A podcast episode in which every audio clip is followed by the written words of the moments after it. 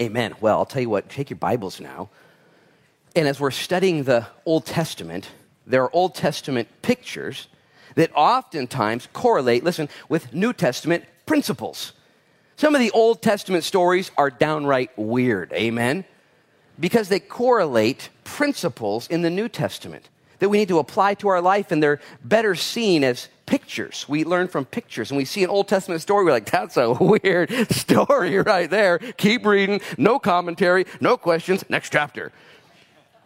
Matter of fact, when I was leaving the school, I went to pick up my kids on Thursday, and a family was coming out with their son, and they'd just driven in from Lincoln City to grab their son, and our paths crossed, and windows came down. I said, how you guys doing? And they first apologized. We haven't been to church in a couple weeks, you know, the drive. And I said, it's fine. And then the husband was driving. He said, hey, are you going to skip chapter 5? And I knew what he was talking about. I was like, oh, no, man, we're not skipping it. We're diving in. Because it's all about circumcision. And he saw, you know, he said, maybe we should just skip chapter 5, you know what I'm saying? And there's Old Testament things like circumcision that come up, and we're like, okay, do we need a whole chapter dedicated to this, you know? What are we going to talk about? So I went ahead and I looked up a bunch of circumcision jokes to kind of prime the pump, and so... I'm just kidding. I didn't look any such thing up, but I thought about it. But I believe that the Lord uses the illustration, the picture of circumcision, which is an outward sign of an inward reality. It's an outward sign. It's a cutting away of the flesh, essentially, in order to be sensitive to the Lord, in order to be marked by the Lord, in order to be reproductive for the Lord, in order to be more holy and clean with the Lord. All of these things we're going to extract from this text as we see God. Listen, this is the kind of context. They just crossed the Jordan River, like, all right, we got the land. Let's go take it. He says, not so fast. Not so fast. Before we go further, we have to go a little deeper. I want to go further right now. Anybody want to go further right now? I want to go further right now. And the Lord says, settle down. Maybe you should sit down for this one, Luke, you know. We will go further, but we need to go deeper. But before we get there, guys, I just want you to be encouraged that the Lord is using his church. He does this in the Old and New Testament to be a city on a hill, the light of the world. This is what Jesus taught us. And Jesus is showing his glory. Jesus is advancing his cause. Jesus is flexing his muscles. I think today's the 20th, which means yesterday was the 19th. And yesterday was Psalm 19, one of my favorite Psalms. The heavens declare the glory of God, and the firmament shows his handiwork. Day unto day utters speech, and night unto night reveals knowledge. And there is no language where their voice is not heard. God loves for every single person in the world to know that he is real. Jesus is real. We wear shirts that say this. God uses his creation. He uses his word. Have you read his word and had it blow your mind, soften your heart, and change your life? Everyone please say amen. I've had that happen. He uses his body. He uses the men and women around us. He uses his spirit. He uses so many things. He uses the fact that Jesus did die, did rise, did ascend. Historically and factually, we know this. But one of the things that I think is most profound for me is that God chooses to use us as a witness for the people around him, that indeed he is real. Look at verse 24, actually, of the last chapter. This is where we ended. They just crossed over. Let's go ahead and conclude and then set up for verse 1 of chapter 5. It says, that all the peoples of the earth may know that the hand of the Lord, that it is mighty, and that you may fear the Lord your God forever. Stop right there, eyes up here. God says, the reason I crossed you over the Jordan, dried it up as such, led you, fed you, protected you, is so every single person in the world that knows you, sees you, and walks with you would know that there is indeed a real God. He's given his word. He's given his spirit. He's given his son. He's given his creation. But he's also given the world you. You're a light of the world, a city on a hill that cannot be hidden. We were up with the excavators doing stuff up on the hill right outside of tsunami zone, just seeing it develop.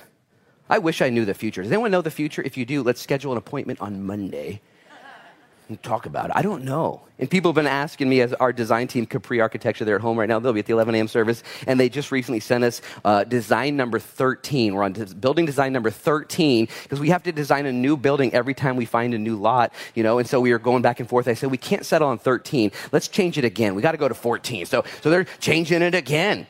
And as we're up on the, I don't know the future, and I wish I did. But I do know this, no matter where I go, God wants to use me. He wants to use us in the lives of other people. Now let's look at the response in verse 1 of chapter 5. I want you to connect this together. So it was. There's no chapter breaks in the original letter that Joshua wrote. They added that for our learning so we can study and find places in the scriptures. But imagine this. This is why they cross over. Look at verse 1. So it was when all the kings of the Amorites who were on the west side of the Jordan, and all the kings of the Canaanites who were by the sea, they heard that the Lord had dried up the waters of the Jordan from before the children of Israel until we had crossed over, that their hearts melted, and there was no spirit in them any longer because of the children of Israel. Interesting reaction to the things of the Lord and what God is doing. Not everyone is a fan of the Lord, amen? Some people are foes. Some people are resistors and haters. As a matter of fact, there's some people sitting here this morning that were foes and haters at one point until the Lord softened your heart and wooed you to his side. But here we see that the Lord dried up the waters of the Jordan and they crossed over, and all these kings are watching going, oh no, oh, and their spirits left them. This is a witness. Now, we don't necessarily have enemies like they did. These enemies had spears and swords and were going to kill them. We don't have enemies. We do have opposers, though. We have people along in our families, in our community that don't love Jesus. They don't love the church. They don't love you. And yet God has still chosen to use you. Listen, and the advancements he has, the challenges you walk through, the miracles he provides, he says, I'm going to use all of that to display that I am indeed real through your life. And every once in a while, you're going to have to go through a Jordan River. It's going to be difficult. It's not always going to be easy. There's going to be tests and there's going to be challenges because God wants to reach people through your story. Isn't that good news for some? Isn't that awesome? God wants to. Because sometimes I just want the fast track. I want the easy track. And God says, boring. I want to use you. And so you find yourself in a Jordan crossing need. And then we let the Lord do miracles. I love this church. It's so fun for me just to see people here gathered. And as a matter of fact, I won't point in the direction over there. But anyways, there was a couple on my heart last night. I was thinking about them as I was praying. And the Lord gave me a vision of them here at church. And it's been a couple years since they've been here through health issues. And they're here this morning. And to me, it's an amen. Amen. And it's a testimony not only of God's power and God's faithfulness, but God's sensitivity that he would put them on my heart last night. And here they are. And God wants to use our lives, every single one of us. Have you driven up and down 101 or I-5 or Highway 20? And have you seen the billboards with Carlos Villarreal and Jen Metcalf on them? Have you seen this? Now, if you know Carlos Villarreal and Jen Metcalf, you know they shouldn't be on a billboard. Maybe a milk carton, you know?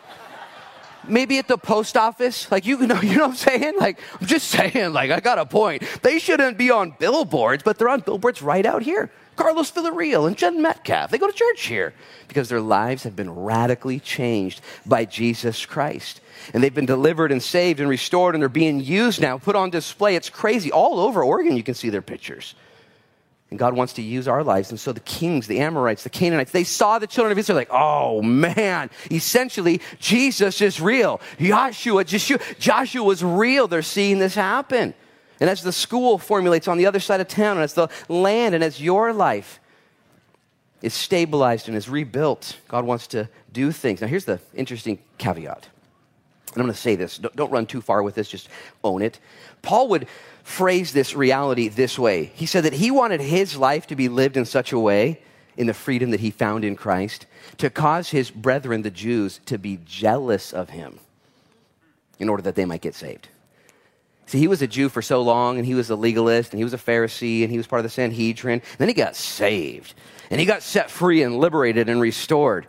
And he knew that Jesus is real, and Jesus saves. And so he said, you know what I want? I want everybody to have this.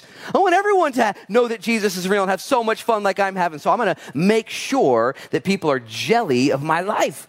Now, that can be taken out of control, can't it? That can be taken too far, and envy and jealousy and all that weird stuff. Paul says, what I really want. Paul would go on in the book of Romans to say, you know what? I love my brother so much. He said something crazy, something I could never say. He said, if I could go to hell for their salvation, I would, if it worked that way. I'd be accursed if my brethren could be saved. Whoa. I mean, he loved people so much. And so God wants to bless you so that others can say, maybe even in their flesh, I want a blessing. I want that peace, freedom, forgiveness, liberation that you're walking in. Big question, do you have peace, freedom, forgiveness, and liberation you're walking in? Do people look at you and say, I want what you have? Do people look to you and do you have the fragrance of Christ in you? Are you living that life? Now, none of us are perfectly. We all have those days where we wonder if we're even saved. And we wonder, am I really emulating the joy of the Lord? If you know the New Testament, the book of Acts, Paul actually demonstrates this in the book of Acts, chapter 18. He goes to a Jewish synagogue, and he's there hanging out. Eventually, they kick him out, and they say, get out of here, we don't like you. And he says, all right, I'm out of here. And he walks out the synagogue door, and he goes right next door, and he starts a church. Savage move. Freaks me out, man. He goes right next door. He's like, whatever, dog, I'm going to go over here. And he starts this Calvary Chapel church, starts teaching the Bible, and turns the music up a little bit, and people start showing up. And after a while, he gets taken to court. And he gets taken to court because all this is going on. And in Acts chapter 18, Jesus shows up in the middle of the night and says, hey, Paul, you're doing so good. This is so rad. Don't be afraid of anybody in this town because you should be afraid in your flesh, but don't be afraid of them. I have many people here in Corinth I want to save. Keep doing what you're doing. No one's going to hurt you. The next day he gets arrested and they take him to court. You guys know the story. The magistrate, the Roman guy's like, what? I don't want to deal with this. It's your problem, not my problem. Get out of here. And a long story short, the guy that took him to court, listen, his name's Sosthenes. Everyone say Sosthenes. All right, good job. Sosthenes. And Sosthenes is the guy that's trying to sue him. He's a Jew. He hates Christians. And long story short, we don't know what happens to Sosthenes, except in Acts chapter 18, they beat him up. He gets beat up. And that's all we see of him. Cool story. It's actually a cool story when you read 1 Corinthians. You know why? Paul writes the church at Corinth. He says, hey, guys, remember when I was there? That was awesome. But he starts out the letter to the Corinth this way. He says, brothers, the Apostle Paul and your brother Sosthenes greet you. We don't know the story, but evidently Sosthenes gets saved somehow. Sosthenes finds out that Jesus is real, that God is on the move. He tastes and sees that the Lord is good, and he puts his trust in him. And guys, what God wants to do through the children of Israel here, what God wants to do through South Beach Church, what God wants to do with you right now, even though there might be haters in your life, and there might be opposition, and there might be things coming against you, stay the course. Don't give up. Keep going. Let the Lord do a work in you, which is the greater work. God will do a work through you in his time, and the Sosthenes around you will get saved. God's using you to demonstrate. Now, here in verse 1, again, we see that these guys and these gals on the west side, they lost their spirit. They were now afraid of what was going to happen because not everybody wants God to save them. Check it out, though. Wouldn't you think, in this very moment, that coming across the Jordan, now the enemies are confused. And, oh, man, what do we do? Now's the time to grab your swords out and charge the hill. Everyone say amen. Now's the time. Your enemy's down. Let's go. Grab your swords. Charge the hill. That's not what's going to happen. They're not going to grab their swords and charge the hill. They're going to make flintstones out of rocks and make a foreskin hill. Please don't not laugh, because I'm up here. I just said that word from the pulpit. It's going to be in here. Okay, let's read it. It says it right here, verse 2. At that time, what time? The time where they should advance, but they don't. At that time, the Lord said to Joshua, make flint knives for yourselves and circumcise the sons of Israel again the second time. Verse 3, I love it. So Joshua made flint knives for himself and circumcised the sons of Israel at the hill of the foreskins. Now look at verse 4, because how many of you guys have questions right now? A few questions. Got some questions. Verse 4. And this is the reason why Joshua circumcised them. Stop right there, Isaiah. I think it's so cool. He now gives to us verses 4, 5, 6, 7, and 8, and explaining what's going on. Because most of these guys probably like, so what are we doing, boss? You know, like, you want me to go first or last? What do you need? You know, I'm a volunteer. And we have questions. But I'm so grateful that the principles of the Old Testament can be applied to our lives in the New Testament. And I've already said it once, but listen, before you can go further, you oftentimes must go deeper first. It would make sense to charge the hill. Let's do it. Let's take over. Let's take out these enemies. And the Lord says, hey, that'll happen. It will happen. Right now, though, we got to deal with your flesh. Let's deal with your character. Let's deal with you first. Because I'm going to give you the land. I already promised it to you. I'm going to do great things for you. These promises are unnegotiable. They're yes and amen in Jesus. But right now, the process that God wants his kids to walk through is a process of maturation, maturity, humility, growth, depth, and the fruit of the Holy Spirit coming out. this season in their life, and maybe in your life too, would be the season that we're going to call character building. And character is something that's hidden inside. It's evidenced outside, but it's really inside. It's been said before that character is who you are when no one's around. And I can't speak for you, but how many of you guys are glad you're not who you used to be before you met Jesus, okay? How many of you guys, though, are willing to admit you're not the person you want to be? Okay, more. I'm glad, and hopefully you guys are glad. I'm not the person I used to be. Amen, right? Okay, because I wouldn't be on a billboard. I would be at the post office. You know the most wanted list? That's looking for sure.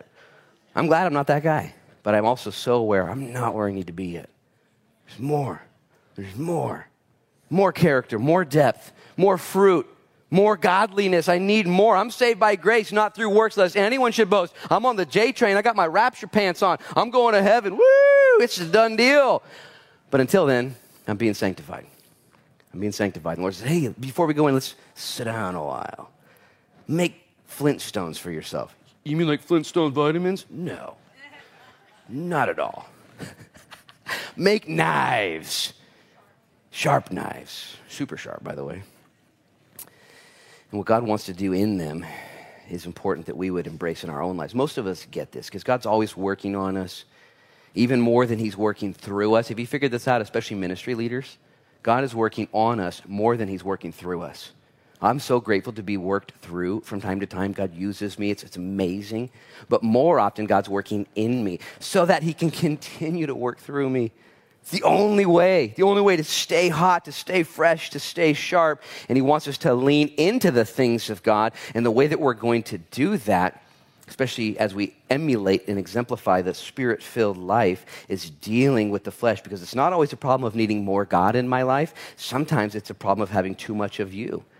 John the Baptizer put it this way when he baptized his younger cousin Jesus. See, he was older. John the Baptizer was actually more prominent. They had an age kind of caste system in that day. But John the Baptizer knew that Jesus was superior to him. And he said this, he must increase and I must decrease. John 3:30. John the Baptist said, hey man, this guy, put this guy up. John the Baptist was on the mission. He had a whole ministry. He had a whole following. Jesus comes on. He's like, whoop. It's all about him, not me. He's got to be elevated. I've got to be lowered. The same needs to be true in our own hearts. And this can be offensive. Someone says, hey, you're prideful. You're mean. You're unloving. You're selfish. You're insensitive. You're unholy. All these other things need to come out in our life. I'm a Christian, though. And God says, yeah, I know you are. You are for sure. But you got areas, rough edges that need to be carved off, that need to be sanded down. And God commits to doing this in us in order that he would then commit to using us and taking us further. Now, can you imagine Joshua coming to his guys? All right, guys, all the kings are afraid of us. We're about to take the land. But before we do that, let's all have a seat. Let's all make some Flintstones, real sharp stones. And what would the questions be going through the guys' minds like, what'd you say? You know, like voices are changing. And the problem is that most of us don't want to be messed with. We just don't. There's a real change in your character development when you invite people into your inner circle and say, hey, can you watch my six? Can you watch my blind spots? I don't know what I'm doing. I think I'm doing. I'm self-deceived. Don't anybody, raise your hand if you're self-deceived. Keep your hand down if you're self-deceived. Good, everyone. You're like, what's self-deceived mean? That's you. You're self-deceived. We think we're good. We think we're better than we are.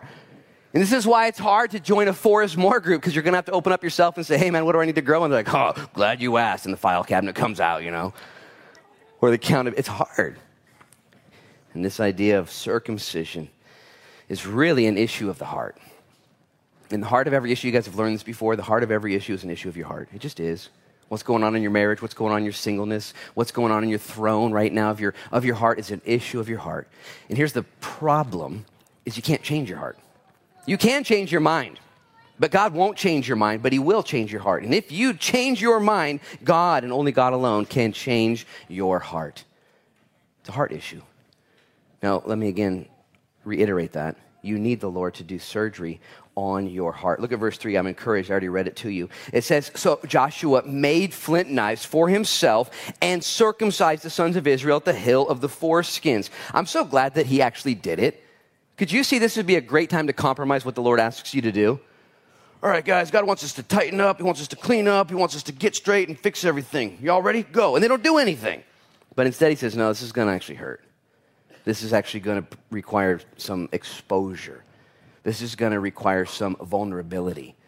This is going to require a process. And any of you who've been through counseling or you've been through kind of a reconstructive time in your life, you know that you got to be vulnerable. You got to let the Lord in there. You ever been to the doctor's office before and they put you that gown on you that doesn't work as clothing? It's all broken, you know, it's all loose. And it's like, that's on purpose, man, so the doctor can do what he's got to do. And so too, the Lord wants to get into our hearts and he wants to minister to us, but this is difficult. The joy of the Lord. And what happens sometimes is I'll counsel with a couple or a person, say, in order to move forward, you have to do these things. And they say, I don't want to do those things. I don't want to repent. You ever been there before? I don't want to repent. Well, if you don't repent, if you don't do it, it's not going to work for you. You got to forgive that person. I'm not ready to forgive that person. I understand. You're not ready. These guys were given stones. We're going to go circumcise all the warriors, of all the men, all the older guys. How easy would it have been to say, I don't want to do that. I don't want to do that. I'm good. I'm across the Jordan. Leave me alone. Right? And when you read God's word, it's sharper than any two-edged sword. Have you read this book before? This book is designed to cut you. It is. It's designed to change you. If this book hasn't offended you yet, you're reading it wrong. People say, oh, the Bible's offensive. I'm like, duh. Yeah, keep reading. It's awesome. Get after it. And it's supposed to change you, but people, myself included, we resist this at times. And when the doctor says what we're supposed to do, we're supposed to do it. One time I went to this chiropractor in Ashland, and I had really bad back problems at the time, and he adjusted me and examined me, and he was putting me all back together. He said, all right, so just take it easy. I was like, well, I'm going snowboarding right now. And he's like, okay, well, just keep your board on the snow. I said, no. He said, well, just don't do jumps any bigger than 18 inches. And I started laughing. I was like, you know, I was kind of a big snowboarder. I was doing 18-footers, you know. So I went to this, you know, mountain and did what I wanted to do. We don't listen all the time. And we pay the consequences. We pay the price. And yet these guys, they did it. They did exactly what God had asked them to do. Look at verse 4. And this is the reason, because we have questions, why Joshua circumcised them. Let's read these verses now and see what they were dealing with. He says, all the peoples who came out of Egypt who were males, all the men of war, they had died in the wilderness on the way. And after they had come out of Egypt, for all the people who came out had been circumcised, but all the people born in the wilderness, that's this new generation, on the way as they came out of Egypt had not been circumcised. Verse 6, for the children of Israel walked for 40 years in the wilderness till all the people who were men of war who came out of Egypt were consumed because they did not obey the voice of the Lord to whom the Lord swore that he would not show them the land which the Lord had sworn to their fathers and that he would give a land flowing with milk and honey. And then Joshua circumcised their sons, whom he raised up in their place, for they were uncircumcised because they had not been circumcised on the way. And so it was, verse 8, when they had finished circumcising all the people, that they stayed in their places in the camp until they were healed. I like the story. He's writing his journal. He's like, remember before we took out Jericho? And the guy's like, yeah, I'll never forget, bro. You remember, and they wrote it down. I don't know how many of you guys are journaling right now. I haven't started yet. I'm not a very good journaler, but I've been thinking recently about the church and my own life and what's going on. And I think the Lord, even through the memorial stones teaching last week, said, hey, write down some of these things. I'm doing miracles in your midst every single day. And you need to know that in the challenges, there's a miracle right around the corner. I think it was Saturday. We'll call it Friday, actually. Friday, we were working up on the hill. And when I say we were working, I was standing around watching trees fall like a little kid in a candy store, like, ah, you know. And at one point, one of the excavators broke. It just stopped working. And these are professional, you know, excavator operators. And they know, it's like, yep, it's broke. Nothing, can't fix it. You know, it's got gas. We don't know what's wrong with it. I just said this prayer. Lord, would you make it an easy fix? Would you just please make it an easy fix? In Jesus' name, amen. And the other operator jumped in and pushed some buttons. And he said, hey, it's out of fuel. Which I'm, you know, it's like, it can't be. It's like, it is. And I threw some fuel in and it worked again. It was just one of those things. And I prayed, the day before I prayed, Lord, we need excavators. We don't have any excavators. And I finally put some feelers out there all over Lincoln County and called as many friends as I knew. And Stan Shones had one at Siletz, and he trucked it in, dropped it off, left the keys, and took off. And Abe Sylvanen from Eager Beaver trucked his in his dump truck and said, use my equipment. I'll need it back on Monday, but it's all yours, man. Use it. And when you write these things down, when you understand, so he's writing this down saying, guys, this all happened for a reason. The men of war, the ones who were delivered out of Egypt, they're dead now. 40 years. They were circumcised, but they died. And he tells us in verse 6, he says, you know why they died? Listen, this is kind of an application point I don't want to miss. He said they died because they didn't believe the word of God or obey the word of God. Oopsie. They weren't allowed into the promised land. These were the original spies in that generation. They heard God's word and they didn't believe, they didn't obey. You might believe, but not obey. That's also doesn't count. You must believe and obey. Trust and obey, for there's no other way. And you can say you trust, but it'll be evidence in your obedience. And so this group of people died. And while they were, just so you guys know theologically what's going on here, for 40 years, the number 40 is the number of judgment. It's also the number of days that they were in spying the land for 40 days, and they came out with a bad report. Two guys had a good report. Their names were Joshua and Caleb. They said, this is great. God's got us. Let's go. 10 guys said, nah, that's pretty crazy, pretty crazy. They then lived their lives until they died. And in 40 years, though, listen, this is the good news. In 40 years in the wilderness, God was raising up another generation of men and women and a family of God that would have faith, that would hear God's word and obey God's principles. And yet they found themselves crossing the Jordan, and for whatever reason in the wilderness, that next generation, they hadn't been circumcised. They hadn't done that one thing. Well, there's a bunch of things, but that one thing, and I understand why they didn't do it maybe, but they didn't do that one thing that God told them to do to their babies, to their 8-day-old sons. It was all prescribed back in the book of Genesis. Abraham was given a token. God says, hey, you know what? You're going to be different, Abraham. And Abraham must have said, how so, boss? Drop your drawers, Abe. What? You know? Read it. Can you imagine if God said, I want to use you and I want to take you places. I want to make you, and you're going to be, and he gives him a token. Wouldn't that have been, you know, what do you guys want? A hoodie, a hat, some token, you know, some badge you pull out. And he's like, no, it's going to be deeper than that. Circumcision. And the people of those days would have made fun of Abraham and his clan. They would have said, this is weird. What's wrong with you?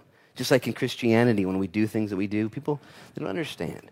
They don't get it. They don't realize what God is doing. Now, why didn't they circumcise their kids in the wilderness? Why is it now happening? I don't know. Maybe the wilderness was a tough time for them. We all could agree. Maybe it was inconvenient to do the things that they knew they were supposed to do. Have you ever found a season in your life where you know you're supposed to be doing these things spiritually? It's just inconvenient. This is like right now. You know, it's inconvenient. Maybe it's unpopular.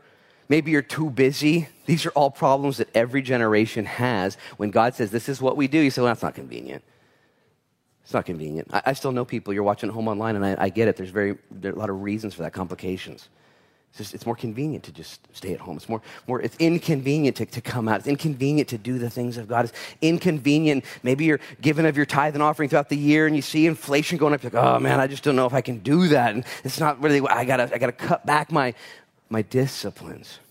I don't know why they did it, or should I say, didn't do it. But now God is saying, hey, my ways are true. I'm calling you on it. 40 years later, it's time now. Wouldn't it have been better if they were circumcised at 8 days old? Amen. Someone say amen louder than that. Amen. You know what I'm saying? But they hadn't. And again, this happens. You know, it's interesting. In the Old Testament, there's this story where Moses, and he was a follower of Abraham and after Abraham. And Moses was leading the children of Israel. And it's in the book of Exodus. And the Bible says he's about to take the children of Israel out of Egypt, but his son's not circumcised either for some reason. And so the Bible says that, it's such a weird story, one of those stories you don't tell your kids at night. Here's the story, though. The Bible says that God grabs Moses and tries to kill him. And so Zipporah comes running up, grabs her son, circumcises him, takes the foreskin, and throws it at Moses. I mean, this is one of those, like, reenactments you never see on TV. You know what I'm saying? Like, there's no claymation for this. There's no holiday depiction. No verses are quoted. And this happens, and God relents. And you got to ask yourself, Moses, what are you doing? How come your kid wasn't circumcised? You're Momo, man. You know the deal. And we don't know the reason. And we all get out of balance. We all forget. We all let things grow over. We all let things desensitize. We don't take care of the issues in our life. Every single one of us is guilty. And God's so faithful, though.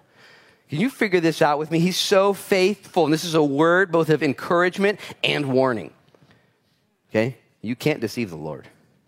He will have his way. You can't negotiate with the Lord. Well, I'm just going to do it my way and hope for the best. What? He knows where you live. What are you doing? And he loves you too much. He knows every single thing. And this is, again, a warning for those of us who are struggling with any area of our flesh where we're just kind of hoping the Lord doesn't see this and doesn't get it. He does.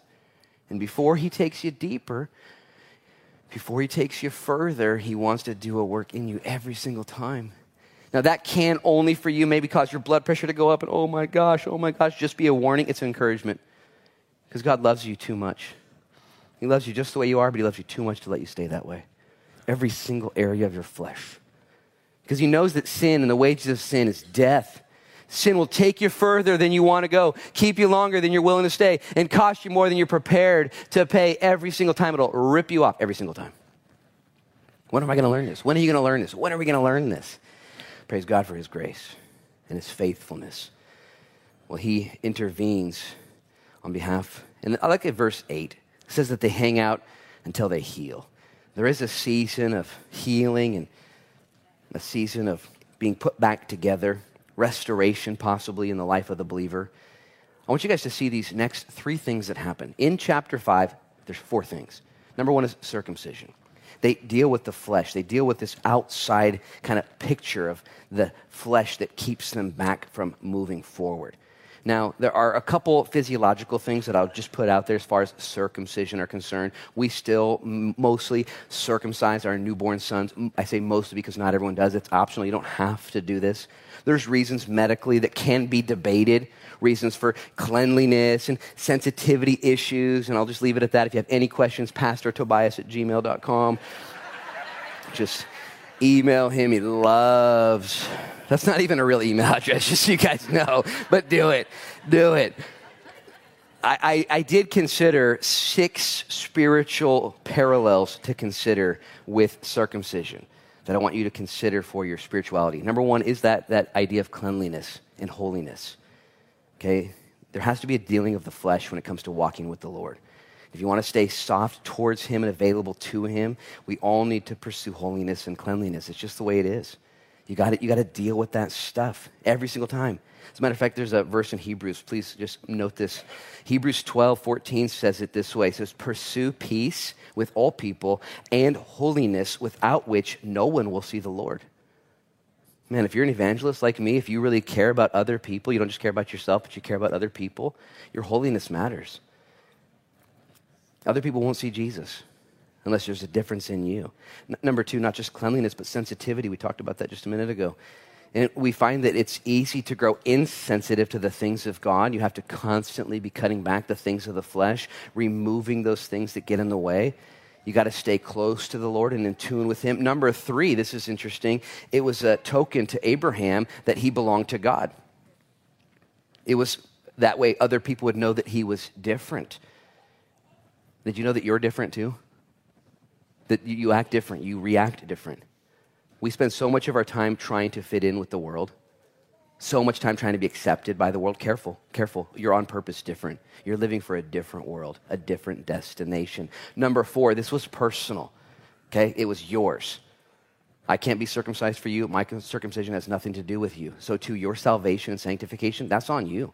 A lot of people try and ride the coattails of churches and pastors and authors and ministries.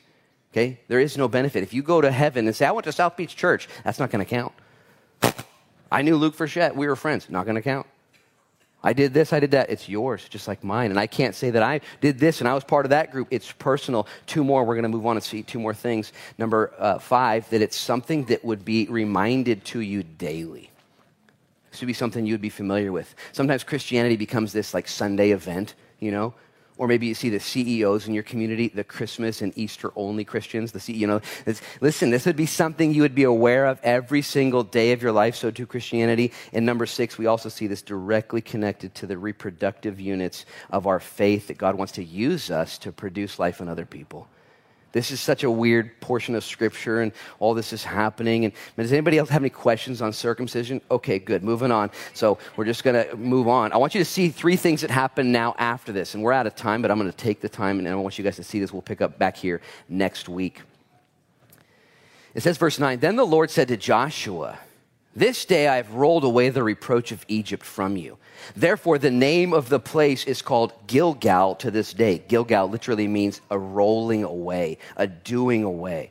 "Now the children of Israel camped at Gilgal, and they kept the Passover on the 14th day of the month at twilight on the plains of Jericho. And they ate of the produce of the land on the day after the Passover, unleavened bread and parched grain on the very same day. Then the manna ceased on the day after they had eaten the produce of the land, and the children of Israel no longer had manna, but they ate the food of the land of Canaan that year." Stop right there, eyes up here. This is all we're going to get. We're going to have to save the rest for next week. As soon as they dealt with the flesh, they rested, they healed, they got back after it. And then it says they celebrated the Passover. The Passover was a celebration. We call it Easter. We also call it, even more commonly, communion, where they came to the Lord and they remembered what he had done. There is debate whether they had celebrated the Passover in the last 40 years in the wilderness or not. We know that they didn't circumcise their kids. We know that there was a lack of spirituality in the wilderness. Some debate, no, they were commanded to do the Passover every year, but it's not recorded. They celebrated once when they got saved out of Egypt, but never again until now. Until what? Until they dealt with some flesh. And instantly they come back to fellowship with the Lord. They come back to the table of communion. They come back to remembering Jesus. We do this every single Sunday. Listen, whether you want to or not. We do this every single Sunday, whether I want to or not. Because every single Sunday, and even more, I need to, amen? Because the flesh gets in the way, the stuff. And if the flesh gets in the way too much, and if too much builds up, have you noticed that the more you let your flesh grow, the more you let your flesh build, listen, the less enticed you are by the things of God, the less interested you are in prayer and in communion and in serving and in worship. I mean, have you noticed this?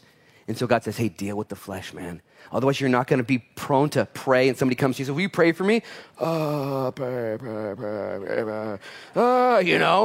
Because you're not into that stuff, because you let something grow over your heart and everything gets weird.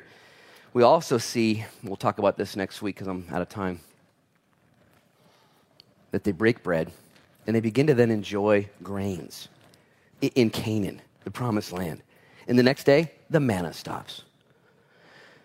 God had been spoon feeding them their whole journey in the wilderness. Here's a little bit, here's a little bit, here's the promises, here's what I told you. Now what? Now you're going to grow up. Now you're going to grow up in the things of God yourself. You have to go deeper. You have to make your own food. There's a time in our life where it's fun to listen to pastors teach, and God blesses our gatherings. There's a time where it's fun to listen to podcasts, fun to read books. Can I just encourage you, if you want to get things rolling again, like it is here at Gilgal, if you want to get rolling in the things of the Spirit, there needs to be a cutting away of the flesh. There needs to be a celebrating of the Lord's Supper. Listen, and there needs to be a digging into the things of God's Word. This is the only way around it. Now, what we're going to see next, I wish we had time. I'm going to tell you what it is. We'll study it next week, is that the commander of the Lord's army shows up. And he looks at Joshua. Joshua looks at him. Joshua says, are you for us or against us? He says, no. I'm the commander of the Lord's army. Take off your shoes. This is holy ground.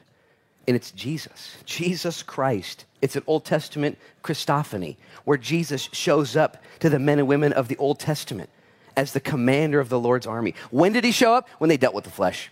When did he show up? When they celebrated the Passover. When did he show up? When they began to dig into the Word and the things of God. Can I just encourage you guys and gals right now? Here's the takeaway for today's time. Let's not let the things of the flesh build up in our lives. Let's just not do it. Let's not do it. There needs to be ways and seasons in your life where there's confession of sin, where there's repentance of sin. Let me give you the 3 ingredients of confession of sin and repentance before I let you go, okay? There's got to be confession. You got to confess it. Isn't it just easier just to kind of like stuff it, delete it, move it around, pretend it never happened? Confess it. Confess it. And then there needs to be contrition, okay? Sometimes it's easy just to confess something and not feel bad about it. Well, that's no big deal. It's no big deal. Everyone's doing it. It's not. It's no big deal. Better than I used to be. Better than I used to be. Better than I used to be. I could be worse. I could be worse. You ever use these excuses? It's the opposite of contrition. Confession, contrition, and the third one is change. Now, this takes time. It takes repetition sometimes. Don't ever quit. Don't ever quit slaying the flesh, okay? Don't ever quit. Because if you've ever gardened, get the weeds out, get the fruit in, that's it, we're done. No, you just begun. Maintenance, furtherance, plowing, sowing, reaping. Let's pray. Father, in Jesus' name, we thank you that you indeed are for us. And Lord, we plead the blood of Jesus. At the end of this chapter, Lord, we didn't have time for it today, but at the end of this chapter, Jesus shows up. And he says, take your shoes off. It reminds me, Lord, of John 13, where Jesus washed the feet of the disciples. And so too, Jesus, would you have your way in our hearts? Maybe you're here this morning, you're saying to yourself, oh, I'm so grateful for Jesus. I'm so grateful for the promised land. I'm so grateful for the Spirit. I have challenges in my own life, but I know God's for me. You know what my biggest challenge is, though? Me. It's me. The neighbors aren't my problem. The city's not my problem. It's just not. Finances aren't my problem. It's not. Health and all these issues, economy, it's not the problem. I am the problem. The heart of every issue is an issue of my heart. So Jesus, would you circumcise my heart? Would you soften my heart? I confess my sins. Lord, and I repent and ask that you would change me and save me. Would you do that this day? Would we have a congregation that goes in that same manner forward every day for the rest of our lives? Holy Spirit, would you anoint us? Maybe you're here this morning. Let me give one option for you to respond. Maybe you need the Lord to set you free, to deliver you. Maybe there's an area that needs to be cut back and thrown away, that you might walk in liberty. If that's you, if you need the Lord to forgive you, if you need the Lord to restore you, you need a season of rest so you can go and take the land, would you just raise up your hand right now if you need surgery of the Lord, whatever that means for you. You just need the Lord to soften your heart, to do away of the stuff. Lord, my hand is up too. Would you have surgery on me? Lord, would you do it in Jesus' name? I repent. In Jesus' name, make me different. Change me. Fill me with your Holy Spirit. Thank you for the word, Lord. Thank you for the manna that was given freely, but for the word, Lord, that we got to mine out and dig into. Forgive us of our sins. Anoint us with your Holy Spirit. Lead us, Lord, for your glory and for others' good. We pray all these prayers in Jesus' name. And everybody said, amen and amen. God bless you guys. We almost got through chapter 5. We almost did it. Didn't happen. Watched too many videos. Hey, be encouraged. Let the Lord work in you. Come back at 1 o'clock today. Stack chairs with us. Go get the Christmas decorations. Go up to the hill right now. Take the lower road, not the upper road. Go see what God's doing up on the land. Help us out with the day before Thanksgiving meal as well. Talk to Sherry Flynn, Joe and Arla Frechette in the back. I love you. God bless you. You're dismissed.